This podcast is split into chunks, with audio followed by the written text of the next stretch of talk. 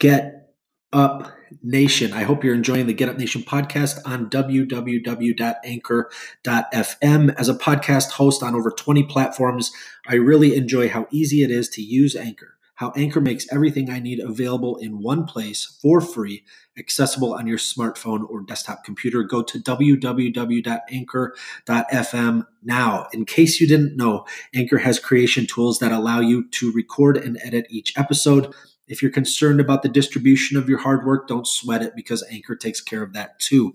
If you're considering becoming a podcaster, I would highly recommend Anchor as your choice to begin sharing your content with the world.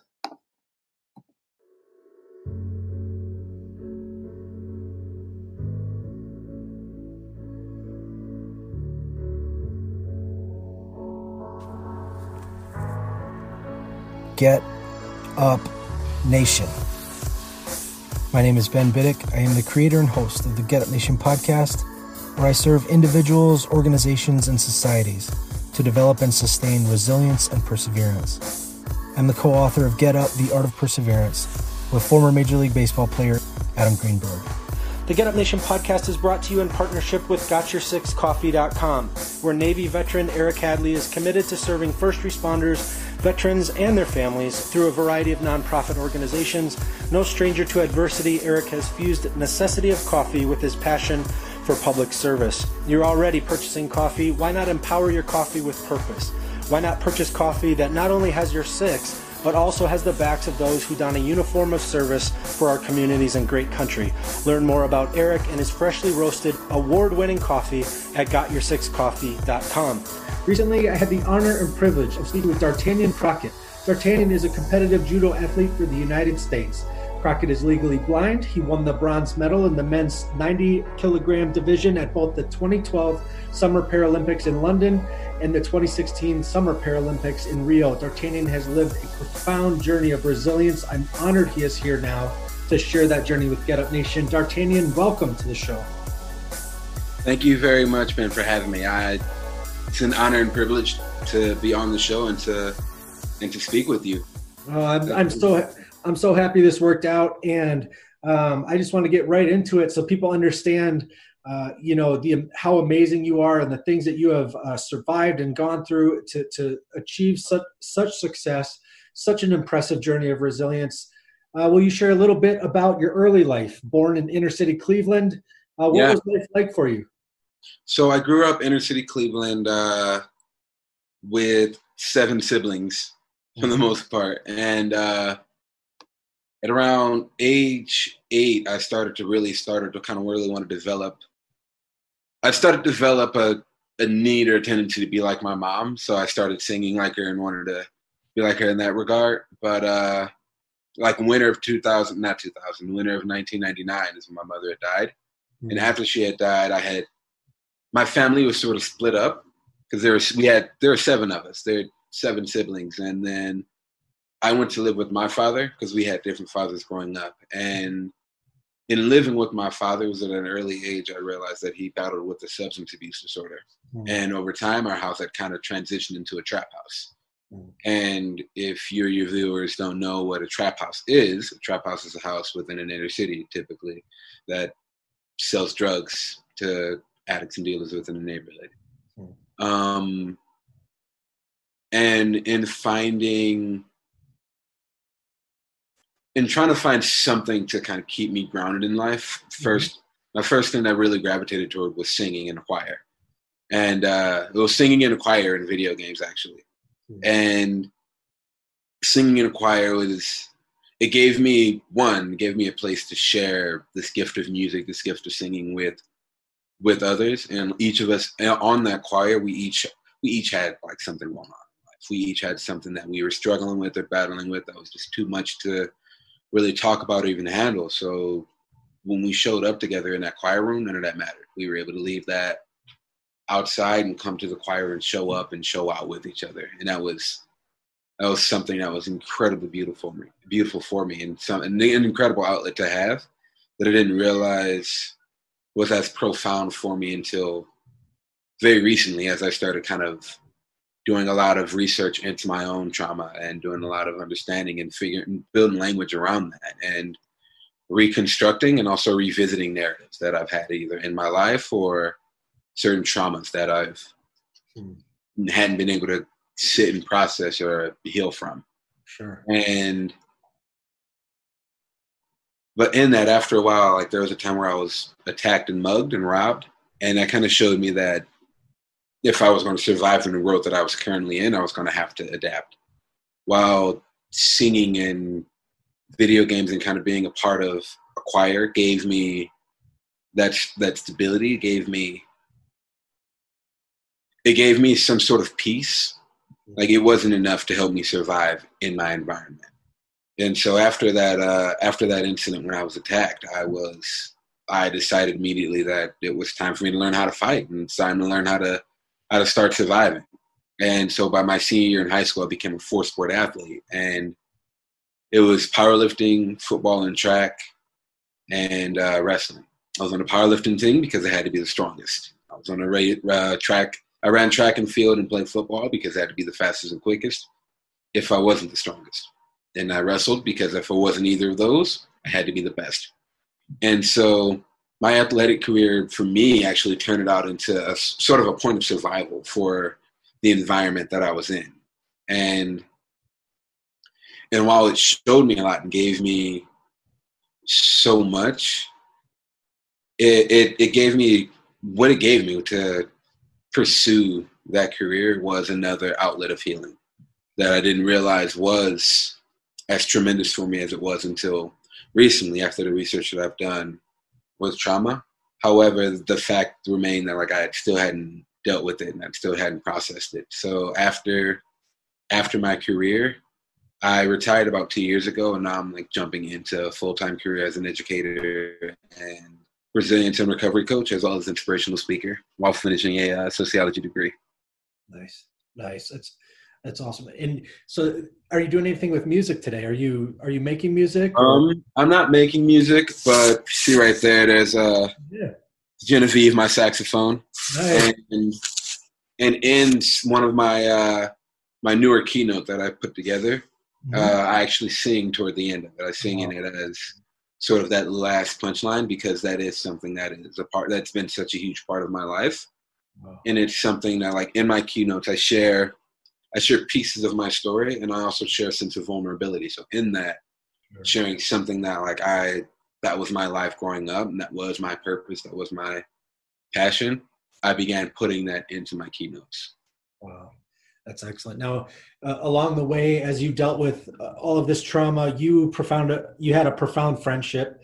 Uh, Leroy Sutton, he also yeah. he was a double amputee um, from an incident on a train track, and he's your best friend. I would assume that um, you're still best friends today. You guys have a unique bond. Will you talk about how uh, that relationship was also some uh, something that gave you strength and the ability to be resilient with your connection with Leroy?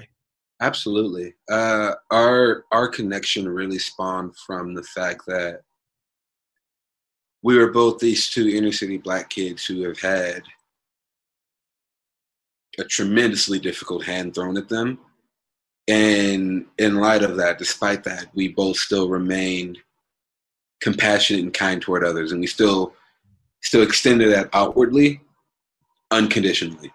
And we both mirrored that quality and that's what really kind of created our bond was that immense level of kindness despite all of the darkness that was kind of surrounding both of us. And and that's what initially attracted lisa fenn the espn producer to our story initially it was going to be a story of our wrestling and athletic careers but as the cameras kept rolling they started to see the very unique bond that we had, which was built on love and compassion despite chaos around us. And and having that sort of lightness that that still sort of fun spirited energy just in your life, even even when you're just going through the thick of it, can can be what helps you move through it. it it's not the end all be all, but it definitely it definitely helps and during these experiences with with Lisa and and with Leroy, you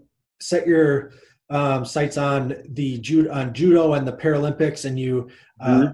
uh, began to train in 2009 and you moved to Colorado in 2010. Will you take us through that transition as as you know you were thinking of what you wanted to do with your life and how you mm-hmm. uh, wanted to have these outlets. You'd sustain you'd been through so much trauma throughout that then you're and, and you found an outlet in this sport. Tell me how that transition went for you as you moved to colorado. Um it was pretty rocky at first. I think that uh while wrestling uh, what gave me so much and was as great as it was it really helped me kind of survive in sort of a rougher area. And judo kind of helped sort of tame that in a way. And to where it helped me kind of approach situations more cool headed because we practiced that that very real martial art piece of judo. Mm-hmm. And so there was there's definitely something to be said about my transition with that from a wrestler to being a judo athlete. Mm-hmm. But uh, transitioning out there in general was very tough because I had known nothing of the sport of judo before moving out there in 2010. Well, a, little bit. I had trained at a dojo, but not for very long. Not not long enough to be just moving on out to the Olympic Training Center and whatnot. But my coach, my coach Ed Liddie, saw something special. He saw past what what he had seen on the outside and saw he saw my potential.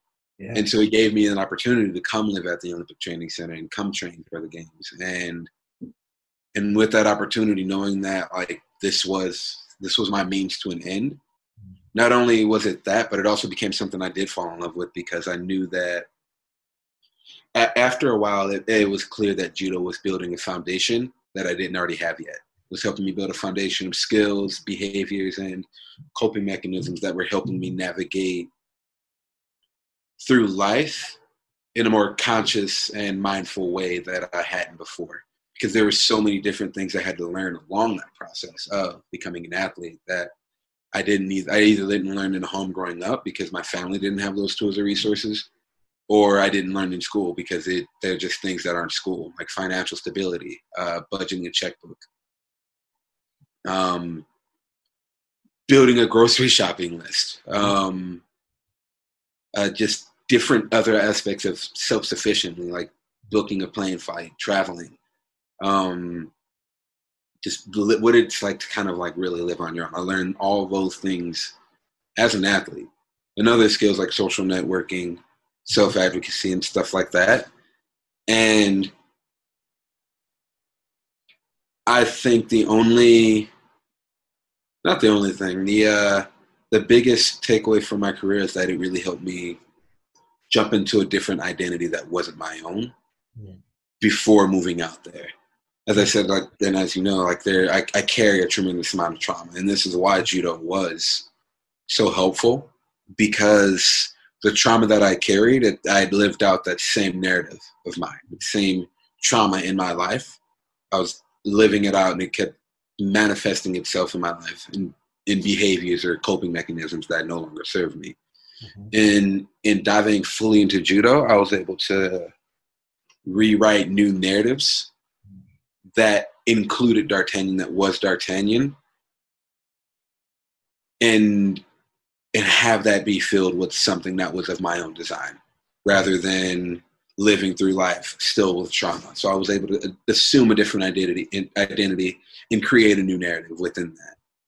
The only thing with that was after I retired, because I hadn't necessarily dealt with any of the stuff before, retirement became very difficult because retirement for an athlete is right is difficult in and of itself. Just taking yourself out of your sport and coming back into normality to normality, but then retiring with with an immense amount of trauma and no real understanding or language of how to navigate that. And and I think the biggest thing my career has taught me was how to be resourceful, was how to swim through the suck of it. Because there have been times in my career where everything just sucked. Like 2015 was nothing went right my way. I didn't make a podium. I didn't win any tournament. I didn't do well at any tournament. And it was it was just a bad year for me emotionally, spiritually, and mentally. Like I didn't. I almost quit before like before my second Paralympic debut, and not debut, but for my second Paralympic appearance, and and what I learned in that is that as as terrible as times can be, as as long as crappy seasons can be, there is a way to move through it by making yourself as comfortable as possible. You can't solve all of your issues, but increment it, it taught me incremental goal setting and and just living with being uncomfortable sometimes and just allowing everything to come up and be there as you're moving through it because that's sometimes the only way to get through it mm. instead of just getting over and getting past it which right. is oftentimes the the mindset judo and that career has taught me how to move through certain negative situations while working with them and while learning and growing with the weight of them. And so that when I when I and when then I evident when I inevitably come across that again, because I will, just like everyone else will at some point come across something else that's challenging or just overwhelming and it's too much. Like mm-hmm. I'll I found myself to have been better adapt at navigating within that chaos and navigating when internally everything is turbulent and externally everything is turbulent mm-hmm. turbulent you are clearly brilliant. You are clearly um, highly emotionally intelligent. You you understand um, you have a ton of self-awareness as you as you process everything that's happened to you. And to to watch these videos that that show you competing it's so impressive because it's not just a, a judo match. It is a, a young man grappling with some of the worst adversity any human being can face. And to see that's why you are so inspiring is because you you you continue to learn and grow through all of it. And it's not just a match. It's not just a, momentary competition. It's you growing into the brilliant future that you have now and that you have ahead of you still and will have ahead of you uh, you know for as long as you breathe. And so you and to see you with the with leroy you guys providing each other um, such uh, camaraderie and uh, inspiration and support through this process. I'm sure that you know there are others and other situations that have that have also supported you through this but i just think of how powerful that was in 2012 when you're dealing with all of this when you're navigating all of this trauma when you're you're ascending the ranks. You go you'd only been training for less than three years and you're already you know you're you're winning a bronze. Uh, take us through that. I mean you're in that you won your first match in 2012 you took a loss from Samuel, Samuel Ingram from Great Britain, and then you had to win two matches to get a medal. And what I mean, and you and then Leroy is there. Uh, mm-hmm. They made it possible for Leroy to be there, and then you hear him cheering you on from the sidelines. You see this, the, you you know that this reality is you have two matches to win. You go on to win it, you win the bronze, and then you go on to have more success. But I, I just love how you know you are taking this to a whole deeper level. You're taking this toward um, you're helping people who may aspire to success in sports. Uh, you're taking it way beyond that to, to show people what true success is and that's a level of self-awareness. It's a level of respect for others. It's a level of you know revering um, life in a way where the challenges come but we we continually uh, navigate those. We build each other up. We keep going forward with a positive viewpoint even when we have when even when we take a loss even when we are a quote failure for five seconds you know before we continue to move forward and learn and grow and build you are a profound inspiration for how many. And so now as you speak to, to crowds as you speak to young people as you speak uh, to this nation where there's so much um, you know pain that is surfacing where where where where everybody has not been given a fair shot where you have you have come up in the inner city and and are a, an example of character and integrity and compassion and positivity truly one of our nation's um, you know brightest spirits that's out there how is it for you to to see what's happening with with who you are with what our nation needs and to be able to provide this with your words and experiences how satisfying is that i think that um for a while I didn't know what my purpose was or what what my calling was or what I even really wanted to do. However, last year, once last year, I kind of hit a breaking point. I kind of hit a point where every step, every morning just felt too overwhelming. Everything was just way too difficult. I was working full time. I was in school full time.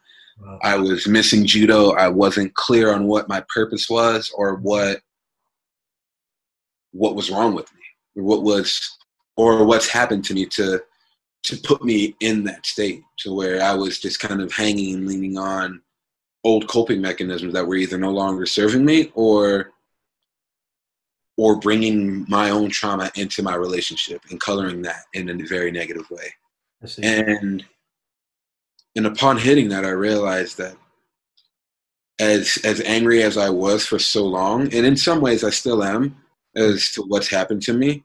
Sure. I, I, I realized that like I as I'm, I'm not responsible for any of it, and no one is. No one's responsible for their pain or for their trauma. But I was responsible for my healing because no one else was gonna take care of that piece for me. And so I went to jumping all in and, and something that I love doing, something that that I think is is what got me to where I am is I'm very good at generalizing information and bringing in information from multiple different careers and creating synergy from that or some sort of synthesis. And while coupling my career as an athlete and as a speaker, as an envoy, coach, and educator, I'm finding that trauma shows up in all of those aspects, right. especially in regards to teaching some of that. And and in the ways in which I teach and I speak about trauma is is based in narrative.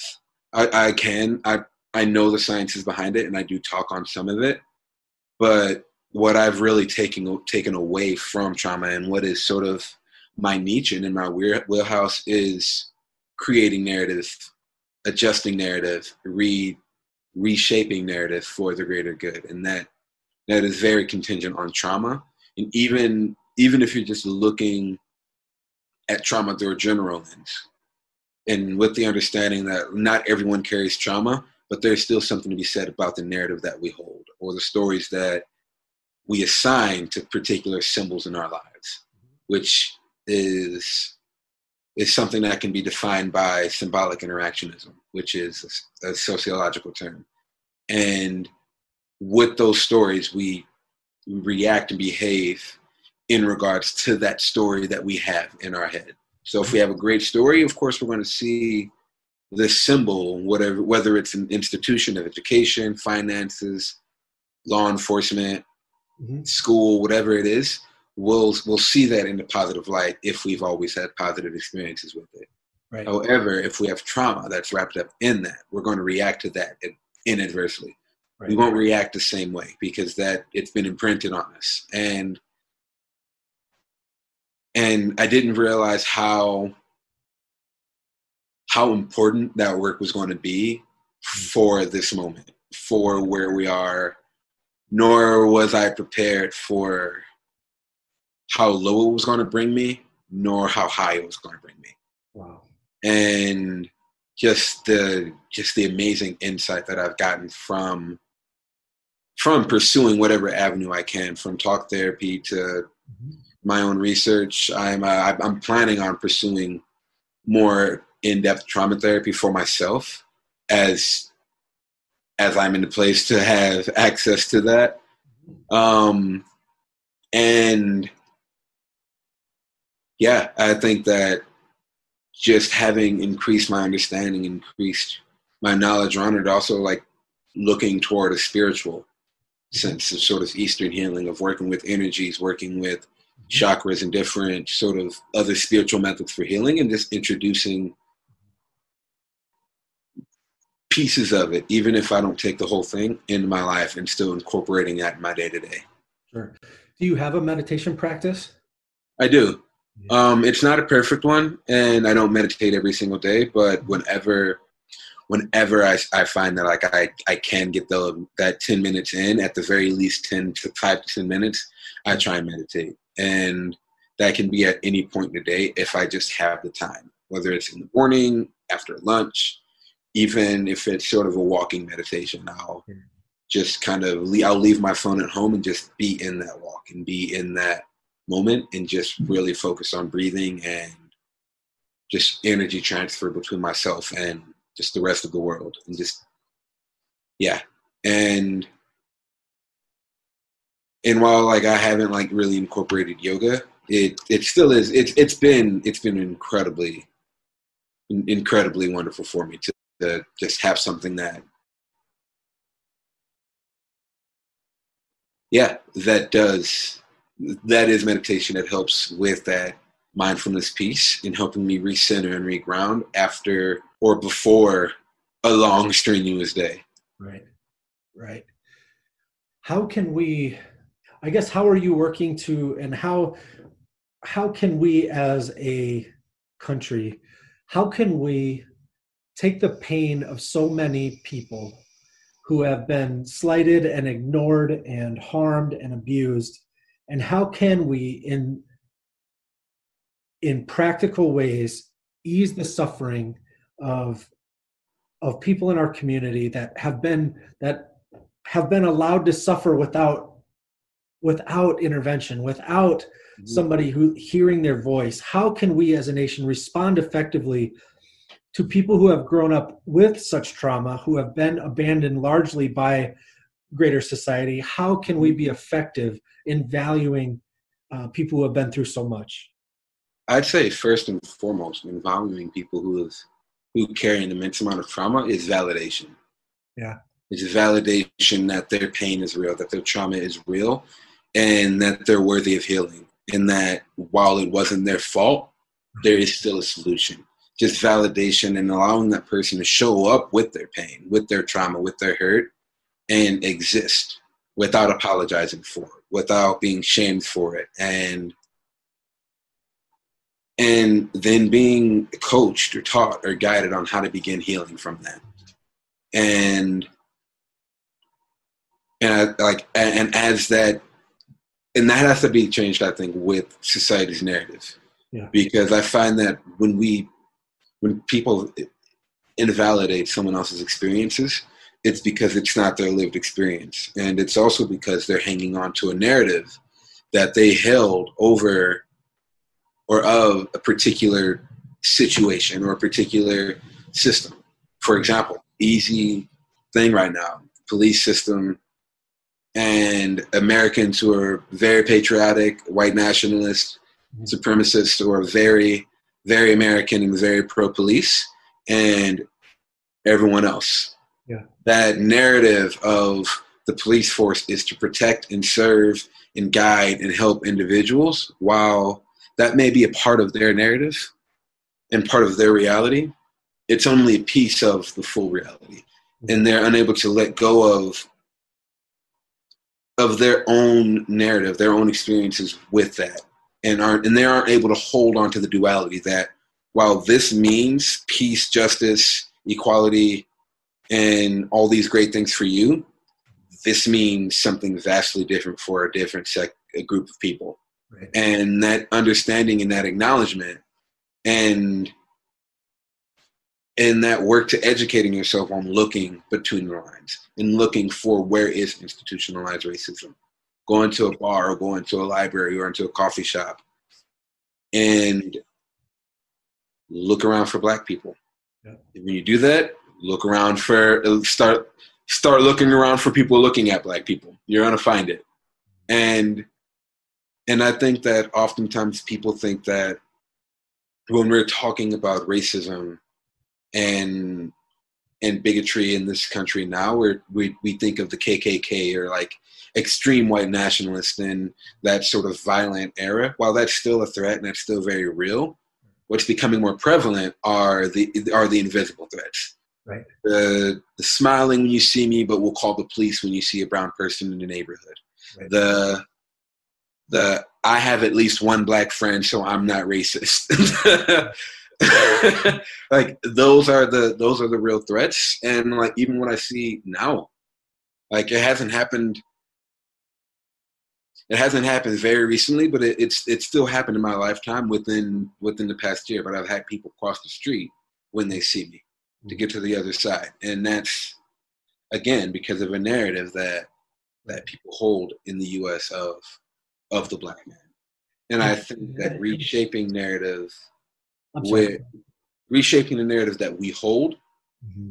that is that that's that internal narrative that this is my experience with this institution this is my experience with this symbol mm-hmm. and accepting like yes yes this is my experience as good as it may be there's another side to it that it can be negative that it has hurt people that it has caused a lot of trauma distress and all these other negative things and it can live in this reality mm-hmm. having been a part of both of that it just needs to be mended now. It can't continue to be ignored and then written off as it's not that bad or we've come so far when we haven't come that far. We've just devolved into something different. Mm-hmm. And that's and how, as you spoke that, I just thought of, you know, what if so a person crosses the street? What if that person had seen the amazing like? If, what if that person could have been stopped in that moment and just shown the video of what you've lived through, of who you are today, or heard this beforehand, and how we could just shake each other out of these narratives, these false narratives in our heads by actually stopping paying attention to each other listening to each other hearing what narratives are being being uh, you know articulated and challenging and challenging false ones and and and recognizing that what we have in our head may may be completely untrue mm-hmm. and and facilitating situations where we can have dialogues where the glory of each person can be seen where what they've experienced can be articulated like you said like you you described there of validating them of saying your pain matters of saying mm-hmm. it's important and i want to hear it even if it makes me uncomfortable even if i change or or should change or must change after it Mm-hmm. Um, how can the narrative in my mind be more accurate to the world out there? And I love that that thought of mindfulness, and in my practice of how that's been so uh, fruitful for me and enriching for me to really see how you know the fight or flight mind quickly is focused on fight or flight of, of threats that mm-hmm. are out there instead of truly being able to see the actual picture in the moment the only real moment is now and how can we as people interact when largely we hide behind our electronics or or are way too busy how can we have the two-party system we hide behind different, different titles we hide behind different yep. socioeconomic statuses or categories. There's a lot of things that our society hides behind to remain in many ways isolated. Yeah right. Right. Um, tell me from your perspective what's the hardest thing you've ever done? The hardest thing I've ever done was allowing myself to live and accept myself with my trauma mm. and moving through that and finding some healing in that. That has to be the most difficult thing I've ever done in my entire life. Mm. Um, and this is because it's and, and it's it's part of the reason why I wanted to uh, why I want to go into the work that I've done because it made me realize that I didn't just all of a sudden pull myself up by the bootstraps and become successful or become hard determined or like strong willed. This it, it was over time and with a lot of people investing in me and like finding outlet and healing in a lot of ways. And there have been times where I'd fallen into an emotional flashback from from some of my trauma and and I and I'd be in it and just be screaming of how do how did I even get through this as a kid? How did I even manage this pain as a young child, let alone as an adult that's still like where mental health is, isn't really accessible. There is in a lot of ways, but like the care that and the treatment that I would need isn't accessible to me just yet. I'm working on it, but yeah. and I think that yeah, dealing with my own trauma and moving and healing through that has been the most difficult thing for me. Mm-hmm. I always end um, I always end the show with six quick questions to help my listeners understand the why within my phenomenal guests. I know mm-hmm. your time here. You, you're, we're coming close to the time that, uh, and I want to respect uh, your other commitments here.